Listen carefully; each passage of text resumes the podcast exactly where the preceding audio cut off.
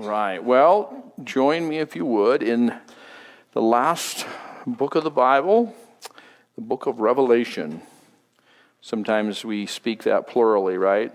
But it is a singular book with plural revelations. So I just, you know, help you kind of go, well, which one do I say then, Dan? hey, the one. I don't lose sleep over. But the book is specifically speaking of the revelation of Jesus Christ that was brought to the Apostle John while he was on the island of Patmos, and God's purpose and intention in bringing the, the heart of God, the Word of God, into the, to, the, to the mind and the heart of a, of a person is so that his heart can be expressed through the pen, so to speak, of that person. It's not John's word, it's John is embracing the word of God and, and sharing it as God has directed him and revealing what God has revealed to the Apostle John. And so we need to catch the, the background, the context um, for this as we begin in chapter 15. I'm just going to give you a uh, you know elementary or basic overview, so to speak. The church, true believers, those who have put their faith in Jesus Christ, they're not people who put confidence in their own ability or confidence in, I was saved, now I'm going to go do all these things to stay saved. They're, they're people that have understood by the grace of God what it means to put their trust in Jesus Christ. They're born again, the Bible would speak of. They're born of the Spirit and they're, they're growing, they're hungry. Well, those people comprise the church. Not everybody who goes to church comprises what the biblical church is. Attendance does not get you into heaven. Giving does not give you, get you into heaven. Serving does not get you into heaven.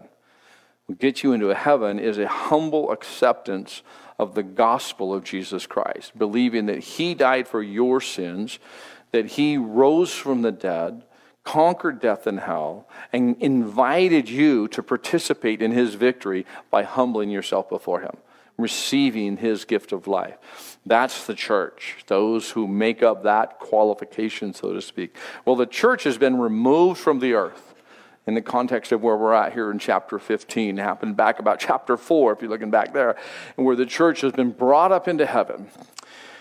And so what we know according to Scripture is the church is the, the restraining one in that the Holy Spirit empowered believers to proclaim and to present and to live out the gospel.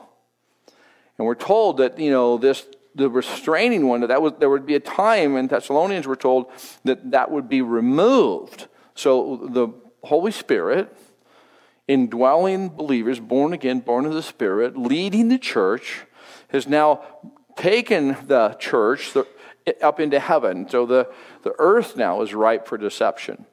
Now, truth has been rejected, and, and people, and the church has been brought up to heaven. Now, there will still be truth and influence of the Holy Spirit upon the earth, but not like it was. Okay, so once the rapture happens, the, the Holy Spirit you know, some have said, well, the Holy Spirit will, will leave the earth, but he actually is also a part of the triunity. So he's omnipresent, he's everywhere. His role in the way God deals with the Christ rejecting world will change. He will actually empower uh, two witnesses, 144,000 people. Angels will be those declaring the gospel, as we've seen working our way up to chapter 15. So understand that the Holy Spirit, his work in the church changed because he took the church up to heaven, because he's now going to usher in this preset um, time and age. And none of this happened spontaneously. It wasn't like there was some council in heaven. It's like, that's it, I'm done. I'm so done with them. It's time. For, here comes the wrath. You know, this was all set before the ages of time, as we would think of it. God's timing is perfect. We've seen that as we've worked through. Now, the truth that comes now will, will come during God's judgment upon the earth. Mercy and grace are still extended. But this clearly, what we're reading about, is a time of God's wrath being poured out on a Christ rejecting world. So the rapture of the church is when he removed us, and that's future tense, he will remove us, take us up into heaven, and then the wrath of the Lamb, according to Revelation 6, will then be poured out on this Christ rejecting world. That is actually what will probably begin the beginning of the tribulation period. The tribulation, in all reality, looking at Scripture, will take place after his bride is removed. And then that'll usher in a period that is actually a seven year period, which can be grouped together, calling calling it one event, if you would, a time called the Great Tribulation Period. We know in this world you will have what? Tribulation, trials. You will have that. But those trials are not this event, this specific thing that's spoken of in God's calendar. Well, the tribulation period will begin after the rapture of the church. There will be three and a half years of judgment, then a horrible realization for Israel. See, Israel at that point will have made an agreement with the world ruler who took the lead when the Holy Spirit removed the church. This leader, known as the Antichrist, which really that means another Christ or an instead of Christ. So it's interesting when we read that, we kind of sometimes think of this almost hard to look at creature and really evil, which it is evil, and, and this person is you know, probably more appealing as maybe more like an angel of light that the devil we know his demons can transform themselves into. Anyway, this leader known as the Antichrist seemed to have all the answers uh, for the world problems that were multiplied when the rapture took place. We get it. And you remove millions of people all at once in all walks of life, in all continents, in all cultures, and all things. You just have made the perfect storm of chaos. And so somebody comes along and he does. He calms it all down. He has the answers. He has these, these various powers, which we know are, are from the devil himself. Well, as he has solved the answers, makes this agreement with Israel, and everything seems to be fine, but the Antichrist, as he helps to enable temple worship in the newly rebuilt temple there in Jerusalem, and appears to support and favor Israel three and a half years of this, three and a half years into this period, the Antichrist will go into this newly rebuilt temple and stand in the holiest place, what they call the Holy of Holies from the Old Testament, and he'll declare himself that he, he'll declare to himself that he is God, and he is the one who the Jews are to worship. That's what the Bible refers to as the abomination that brings desolation. It's at this point Israel will realize they've made a horrible mistake and they've entered into an agreement with the very one they should have been watching out for. It's the turning point in the tribulation period. The final three and a half years will be great in tribulation. Some will actually refer to the tribulation period and then the last three and a half as the actual great tribulation because by description and, and definition and what we see, it, it makes sense. And this is a tribulation and stuff that has such as the world has never known nor will ever see again. So in Revelation, we learn that God's judgment upon the earth will be incremental. In other words, it comes in increments and it will also be increasing in intensity. The seal judgments we know, as we started through in, there in chapter 6, there was, they led to the trumpet judgments, culminating in the bowl judgments, which we'll see in chapter 16 this evening.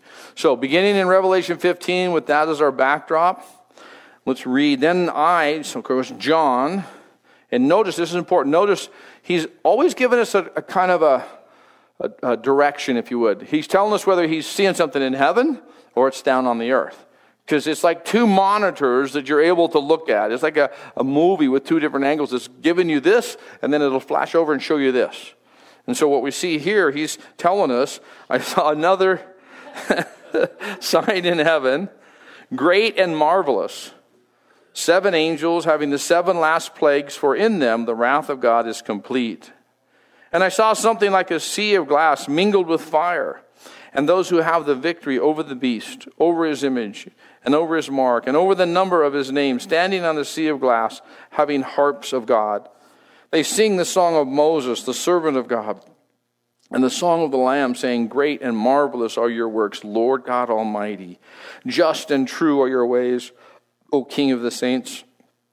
Who shall not fear you, O Lord, and glorify your name? For you alone are holy. For all nations shall come and worship before you, for your judgments have been manifested. Let's go back now to verse 1. And as we, as I mentioned, there's, there's two views that we see primarily through the book of Revelation, and that's what's happening on earth and that which is taking place simultaneously in heaven. And so here, what this enables us to have is a broader understanding, but it creates a complication for our minds to keep up with where we're at. We have to catch those words like then in heaven, and we have to be aware that sometimes we'll be looking at something, which is actually something he said about here, but then we get a deeper view, more detailed account of it, and then that will be put on hold and then we'll come back to it. Like even what we'll see tonight will be readdressed again in chapter 19 out of chapter from chapter 16. So it helps you because do you struggle sometimes to track with the, the chronology? Where are we at on this thing? What is going on? And so I think maybe that'll help when you read, just realize some of these things are just a glimpse of the battle to come or various things, and then he gets back into this flow chronologically. As Western civilization, we most always think in a form of chronological order birth to death. You know, this, then this, then this. And if it's going to take a break, then somebody better tell us because we don't have no clue where we're at now. And that's kind of how we kind of get tripped up sometimes in this book. Just keep going back, Get your, get your bearings set. In verse 1, it says it's that the great and marvelous. Well, why? I mean, what's going to be described is going to be this is the prelude. This is the intro to chapter 16. Chapter 15 is only like eight verses long. It's the shortest book in the, the particular letter. It's telling us of this terrible judgments to come. Uh, these bowl judgments are the worst as far as, you know, the intensity. I think it, we're told that it's, it's, it's uh, as it says there in verse 1, great and marvelous, because it's, it's actually, it's referring to the victory of the Lamb is near. Very soon will be will that will see the Lamb is victorious. You see from the content of this chapter, there's a lot of praise, there's a lot of worship. The final seven judgments will be poured out on the earth, leading up to the battle of Armageddon, which we see in chapter 16, verse 16.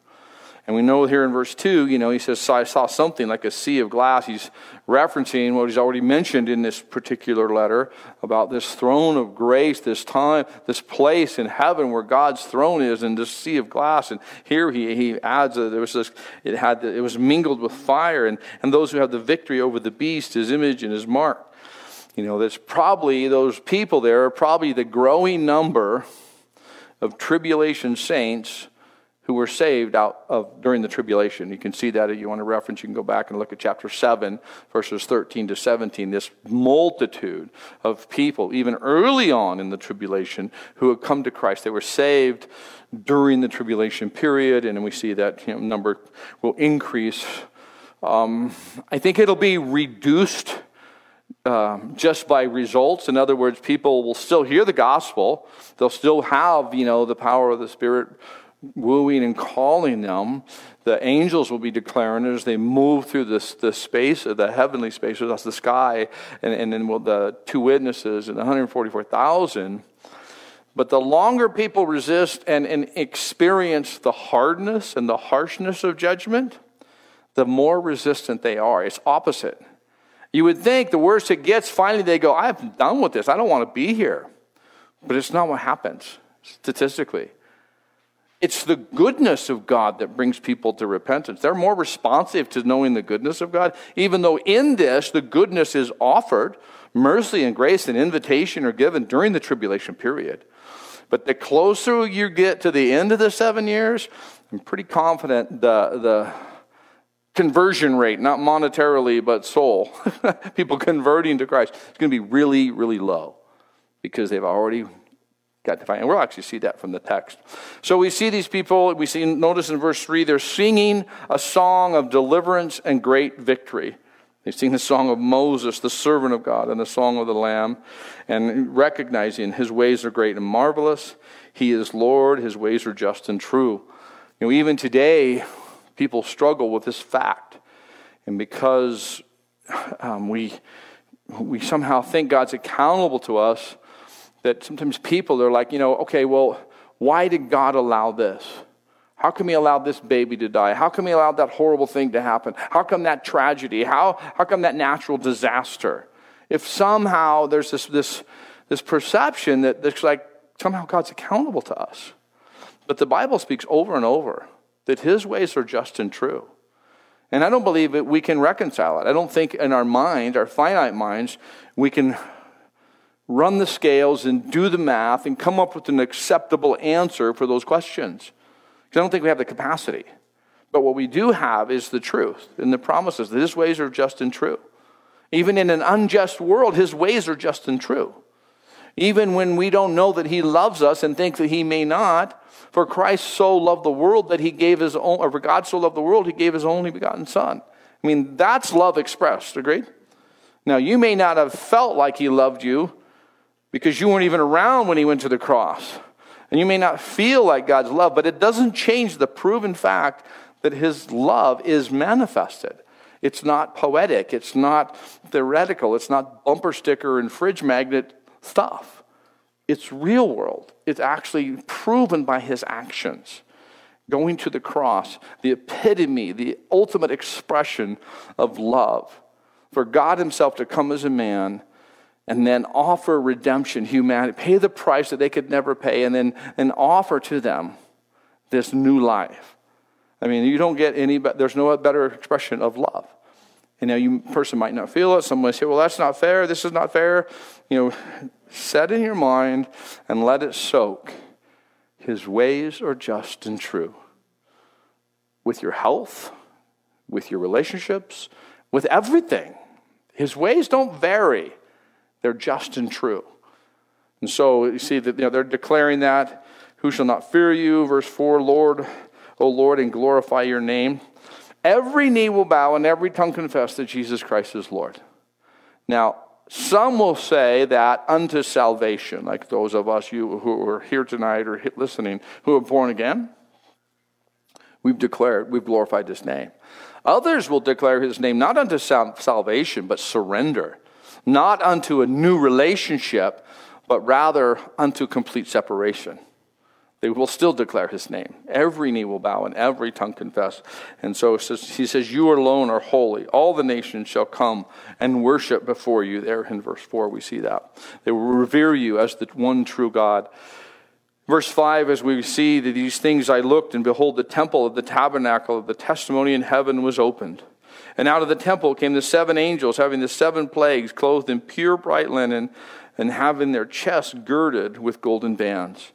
So we have here the heavenly temple that the earthly temple was modeled after. You know, the, this is the pattern. There are certain things that God had set when He in, instructed the, the, building not only of the tabernacle, but as well as the temple. And this is the model that He would be using this temple in heaven. Uh, fascinating because the purpose will be, uh, there will be different things that will be taking place in that heavenly temple, of course. And then we see in verse 6, you know, these angels coming out with the seven plagues. And verse 7, one of the four living creatures gave to the seven angels seven golden bowls full of wrath, of, of the wrath of God who lives forever and ever. The temple was filled with smoke from the glory of God and from his power. And no one was able to enter the temple till the seven plagues of the seven angels were completed. The final group of judgments will now be poured out. They're called the bowl judgments. As the angels go forth, the temple will be off limits during this final judgment period. Now, carrying us right into chapter 16, as we see in chapter 16, verse 1 Then I heard a loud voice from the temple saying to the seven angels, Go and pour out the bowls of the wrath of God on the earth. Remember, it's a call to repentance an offering of forgiveness. Happened before the rapture of the church, it happened at the beginning of the tribulation, it continues to be extended and offered. But we know as we've read along that many people will shake their finger at God. They will defy God. They will, they will be belligerent, indignant, and basically blaspheme his name and, and his wrath will be poured out. And, and, and I know sometimes people are like, man, I don't, I don't believe in the wrath of God. I don't, you know, I don't like the wrath of God, but I can't have the justice of God without the punishment of God. I can't pick and choose what fits for me. I have to say, well, this is what he's doing, and he's just and true. His ways are right. And he will pour out his wrath on a Christ rejecting world. And this, it gets intense. I mean, to read chapter 16, we're going to just kind of roll through here in a bit because it's a terrible chapter from a point of human experience. I mean, it just doesn't, honestly, I could say it doesn't get any worse on an individual basis in this, for what's being poured out. Verse 2 The first angel, so the first went out and poured out his bowl upon the earth, and a foul and loathsome sore came upon the men who had the mark of the beast and those who worshipped his image. Now, notice there's a distinction there. It's those who have chose to worship the Antichrist those who have chose to bow down, even receiving the mark, which is a mark of their decision, is not a mark of deception. A mark of deception would be where you trick people into getting something and they don't know what they got. And some people have, even in our time, I've had that question come up quite a bit. Well, what if is this possibly the mark of the beast, or did this could this be? Could COVID be it? Could some of these other you know digital things and these microchip things? No, they can be a part of it. Some of these things we may consider, but the decision to receive the mark of the beast is a decision to worship, to turn from the, the Creator God, even if you don't have a relationship, just saying, I will worship this one and not the God of creation. It's a very conscious, very literally, you could see blasphemous decision. Well, those who have done that have these oozing sores, is really what it speaks of an oozing sore. An oozing sore speaks of something that's within that is coming out. In other words, there's an infection, there's something there, and it's just, you know, pussy, gross, painful. It's hard to even describe. Many people have associated it with various things related to nuclear or uh, um, yeah, like nuclear explosions, like bombs, and you know, I'm trying to think what's what's a atom bomb you know, and just the, the, the, the way people were affected. I, I, don't go there myself. I just think it's pretty simple. It's an oozing sore. Here's another one that's very interesting. Some have suggested the possibility that those who worship the beast, who embrace the new economic system, who receive the implants, and the implants, you know, the little microchip, which works best on the right here on the closer to the surface, like on the back of your hand and on your forehead, right at your hairline They've suggested that those actually could be the very source as an infection. As they're in for a while, or perhaps because they're they have a battery, a lithium style battery, and then they kind of self power, so to speak. But what if your body starts rejecting that? And I, I, thought it was pretty interesting consideration. It's not. I think it's just flat out. It's it's a result of rejecting God in a sense of they're just these oozing sores because they've chose to worship the beast, specific group. Now, the second one, verse 3 the second angel poured out his bowl on the sea, and it became blood as of a dead man, and every living creature in the sea died. You know, there's a thing called red tide. Um, that's a phenomenon that takes place in the ocean, and where plankton and different bacteria kind of the, the balance goes whacked and you have this. That's not what it is. That's just some sort of a thing we could observe. It's literally the things in the sea are dying, they're dead. So he pours out this second bowl. The first bowl, you have these sores. The second bowl, your, your salt water, your seas and oceans, all the creatures die.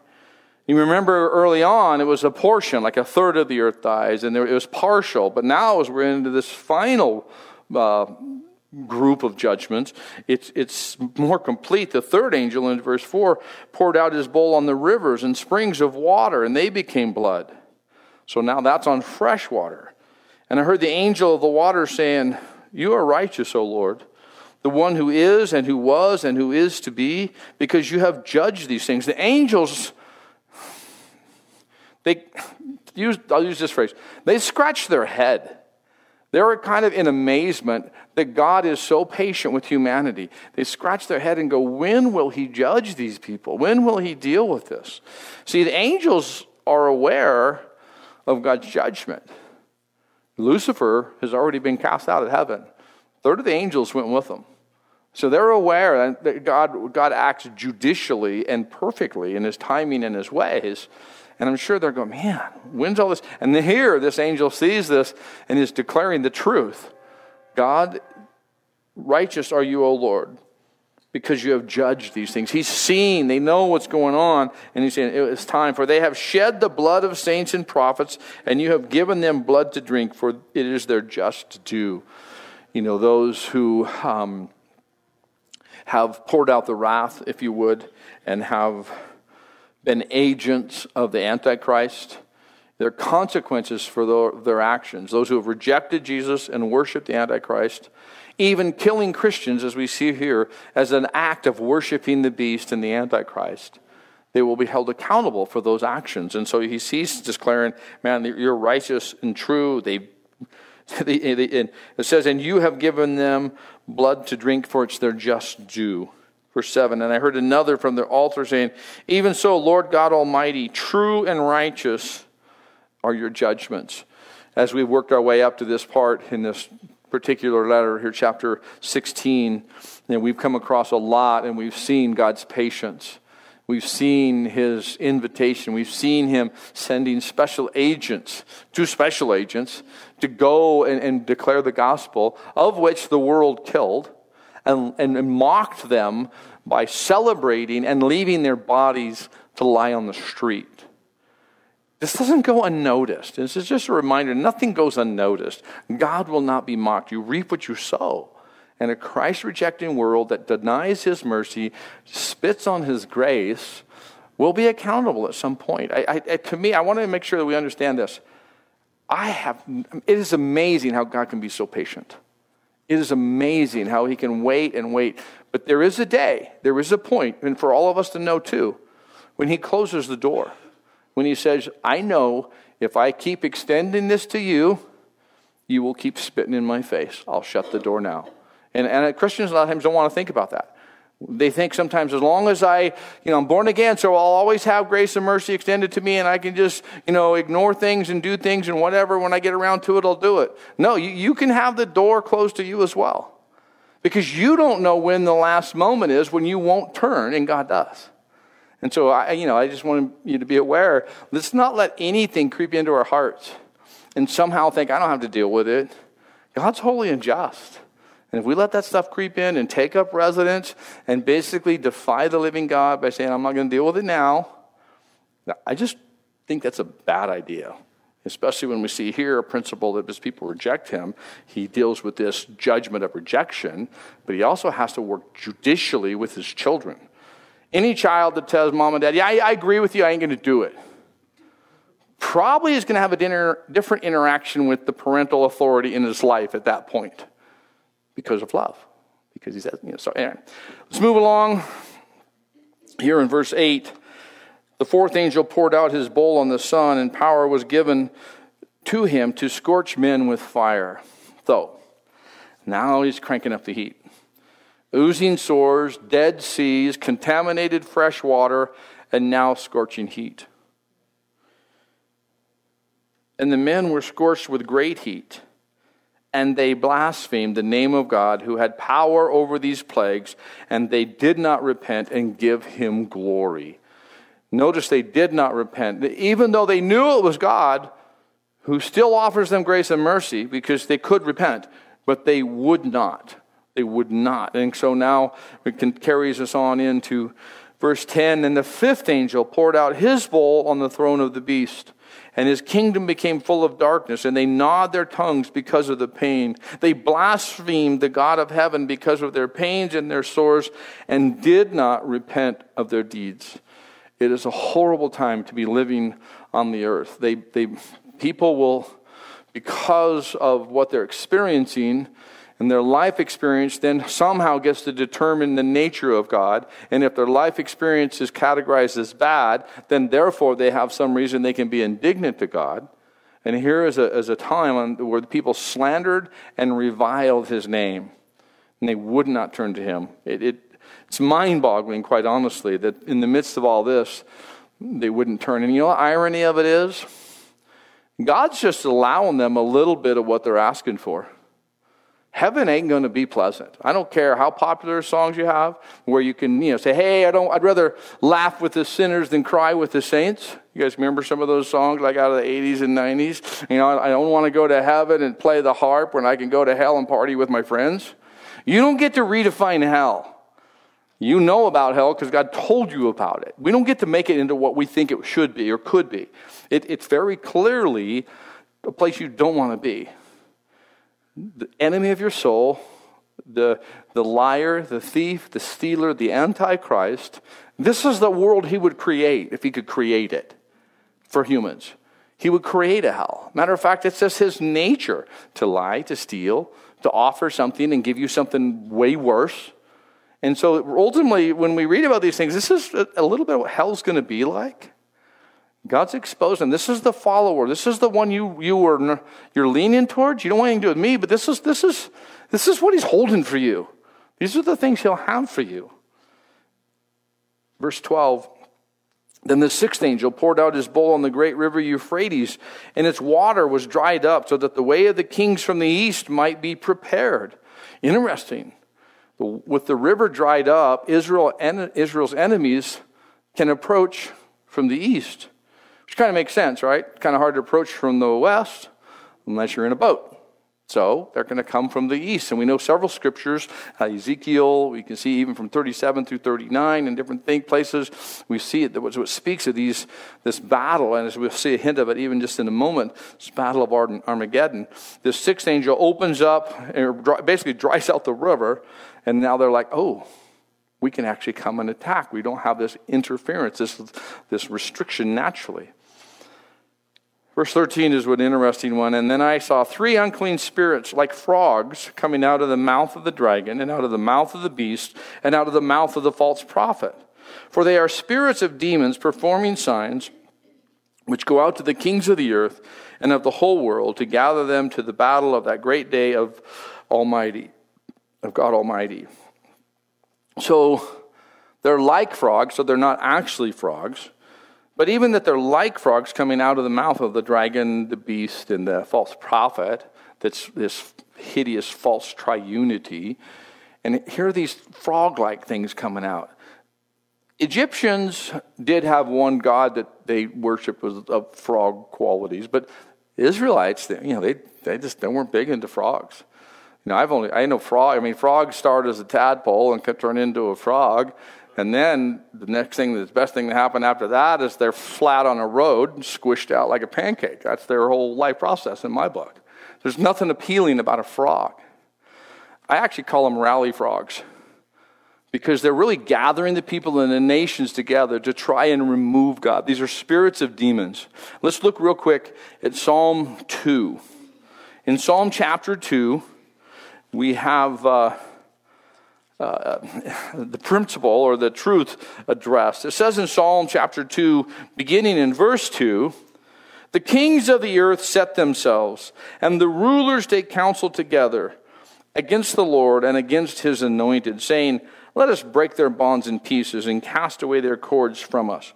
So what we have developing back over here in Revelation chapter 16 is this confederation, this drawing together of these nations and all these people and forces that are convinced, you know, we're going to eliminate this God of uncomfortableness.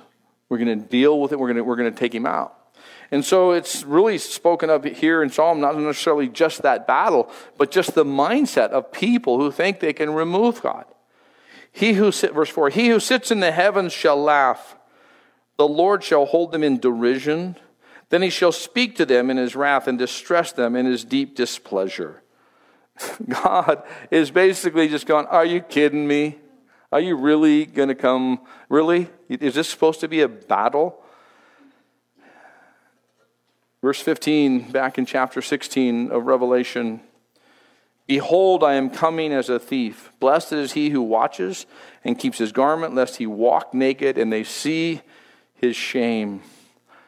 You may have a translator or a print, uh, your Bible, that will, will be in red.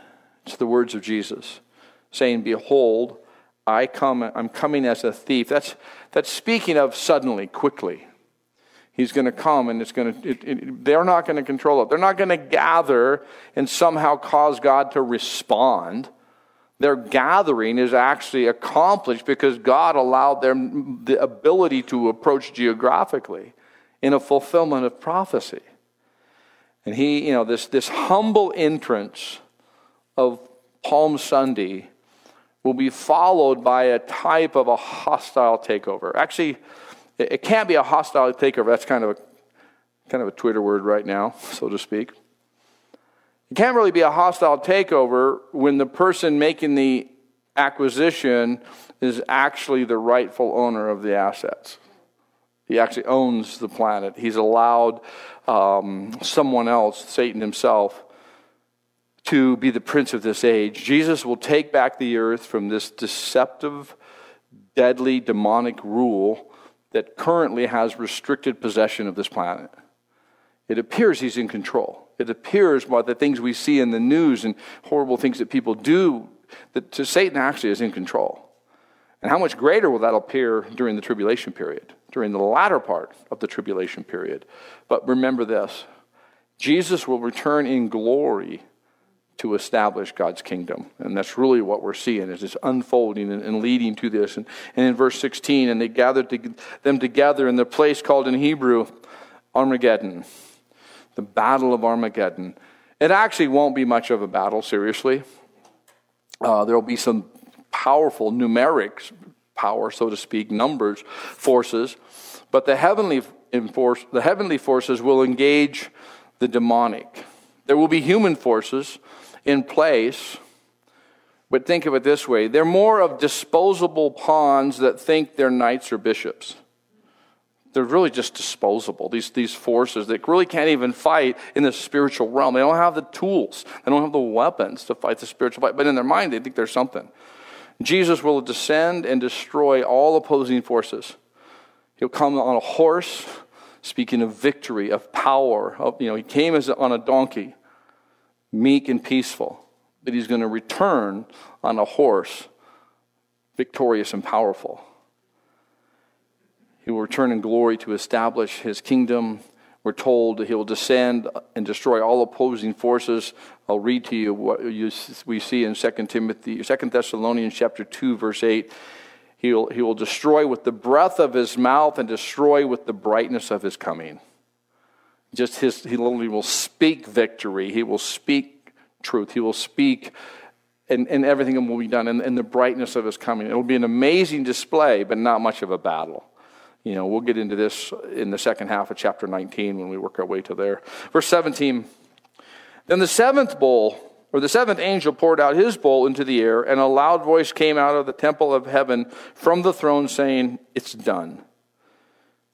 And there were noises and thunderings and lightnings, and there was a great earthquake, such a mighty and great earthquake as has not occurred since men were on the earth.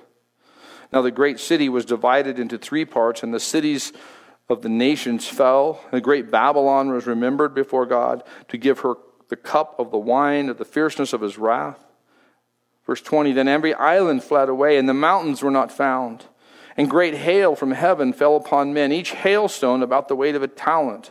Men blasphemed God because of the plague of the hail, since that plague was exceedingly great. The final bowl judgment is poured out.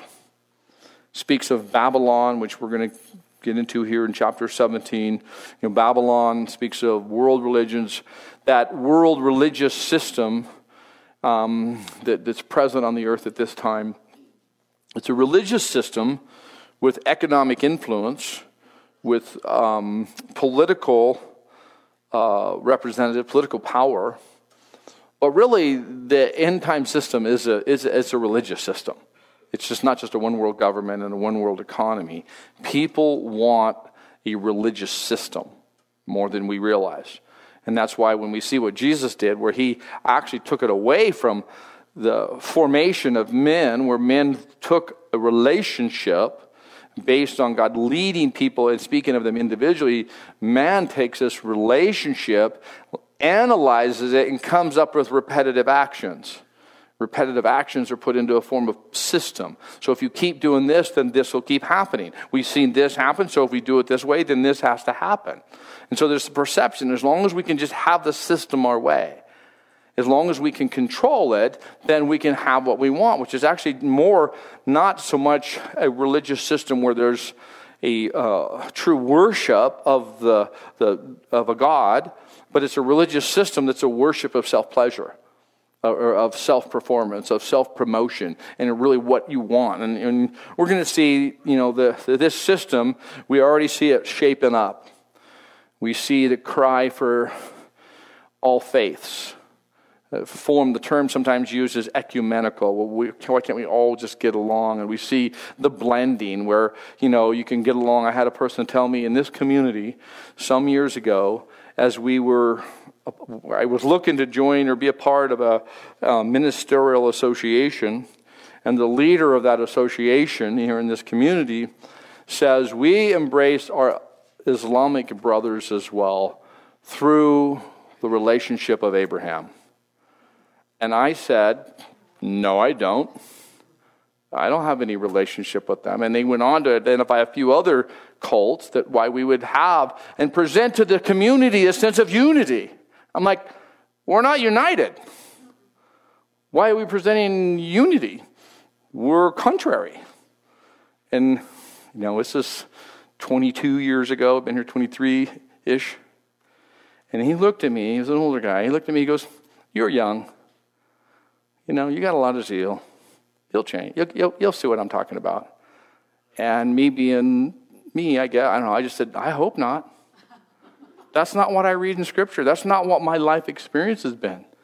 I mean, my life experience doesn't define things, but I can see from Scripture, people will lead you astray. You will take yourself astray. The religious system that's going to be in place is going to be accepting to everyone but one group. There's absolutely one group that will not be accepted in the religious system. What group is it? The Christians, the followers of Jesus Christ. Because Jesus says, I am the way, the truth, and the life. No man comes to the Father except by me. And so he's not all, all inclusive in all these different options. He's all inclusive in that he does not turn away anyone.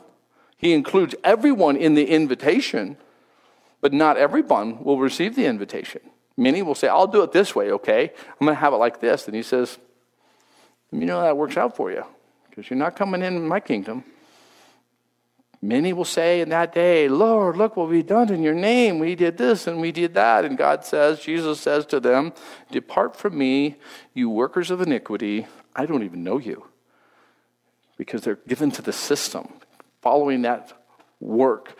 We see here um, in verses 20 and 21 this great shaking of the earth and great hail upon the earth. Approximately 100 pound hailstones. Now, I don't know what are those blocks of ice we buy five, ten pounds, really. I mean, they're not very big. So, 100 pound block of ice. You know, maybe you say, well, technically, maybe it's only about 68 to 77 pounds. Okay, call me a liar. Take one to the head and see how, how our conversation goes. You know what I'm saying? It's like, what's the difference at that point? They're falling from the sky. And actually, more people will probably die from the hailstones than the results from the earthquake, earthquake and the tremors. So, in Kit Mountain uh, in Tucson, we were just recently, Tim and I, and I researched this a little bit. They study asteroids. And all, there's like over 3,000 asteroids that are on a path that could collide with the Earth. So their, their job is to study them. Because these scientists and physicists, they've studied and go, wait a minute. If one of those collides with the Earth, we have a serious problem. We've had meteorites hit. We've got a couple craters outside of town here that are possibly, probably from a meteorite. And so this study at Kit Mountain, that's really what they do. And they thought, well, what if we blow them up, these big ones that potentially are on this course? I mean, Hollywood's even made movies about this stuff. It's like, oh, yeah, yeah. So we have a really big ball that could take out three fourths of the planet. At least if we blew it up, we'd only have about 400 of them at the same time, smaller, that would. It's like, would you rather have a mortar or multiple shotgun rounds. It, it just, it, you're not going to blow them up. But see, it's this, it's this mindset that we can protect the planet, we can preserve it, we can do And I get it. I mean, I'm not faulting them for thinking, oh, what can we do if it happens? Uh, you know, like one said, it's like, well, here's what you say next. Our Father, which art in heaven. You know, it's like you pray, or it's too late. There's a lot that you can consider, you know, uh, about an impact that would tilt the Earth's axis. It would cause, because the Earth wobbles now, but an impact could actually flip it. Some hold that back, you know, in the Garden of Eden, that the Earth was is about. Well, they get into the whole thought of that Venus is a late planet. Ten thousand years ago, when Venus was there, there's all this uh, space debris. Something impacts the planet, knocks it off its axis. And actually, with the impact on the studies, is you could actually invert it if it hit just right. So, in other words, your North Pole would be the South Pole, or you'd be somewhere in between, causing an instantaneous change in climate. From, say, a California coastal area of 60, 70 degrees, instantly shifted to a polar cap type environment, and that section which got whacked and knocked over around is now 50, 60 below zero and instantaneous freezing, which some have entertained. That could have been what happened to the Ice Age. I like to think about that stuff, but here's what I know God said it, and He didn't have to tell us how He's going to do it. It's going to happen. There's going to be things. This earth is there's going to be a, a, a, a something's going to happen at this time that that's never happened before. In the sense of since notice it does there. You know, since I think at one point since man said since men. You know, in verse 18, since men were on the earth. I got a couple of minutes, so I'm just going to touch on this. You know, there could have been something happen with the earth before men were on it, and now we're being told something else is going to happen again in the end times.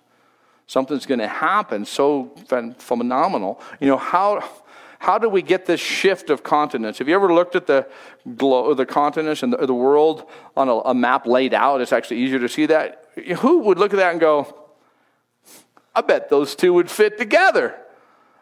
Everybody who's looking at it, if you've ever put the puzzle together, you're like, hey, look, with just a little bit of moving, we can make one landmass.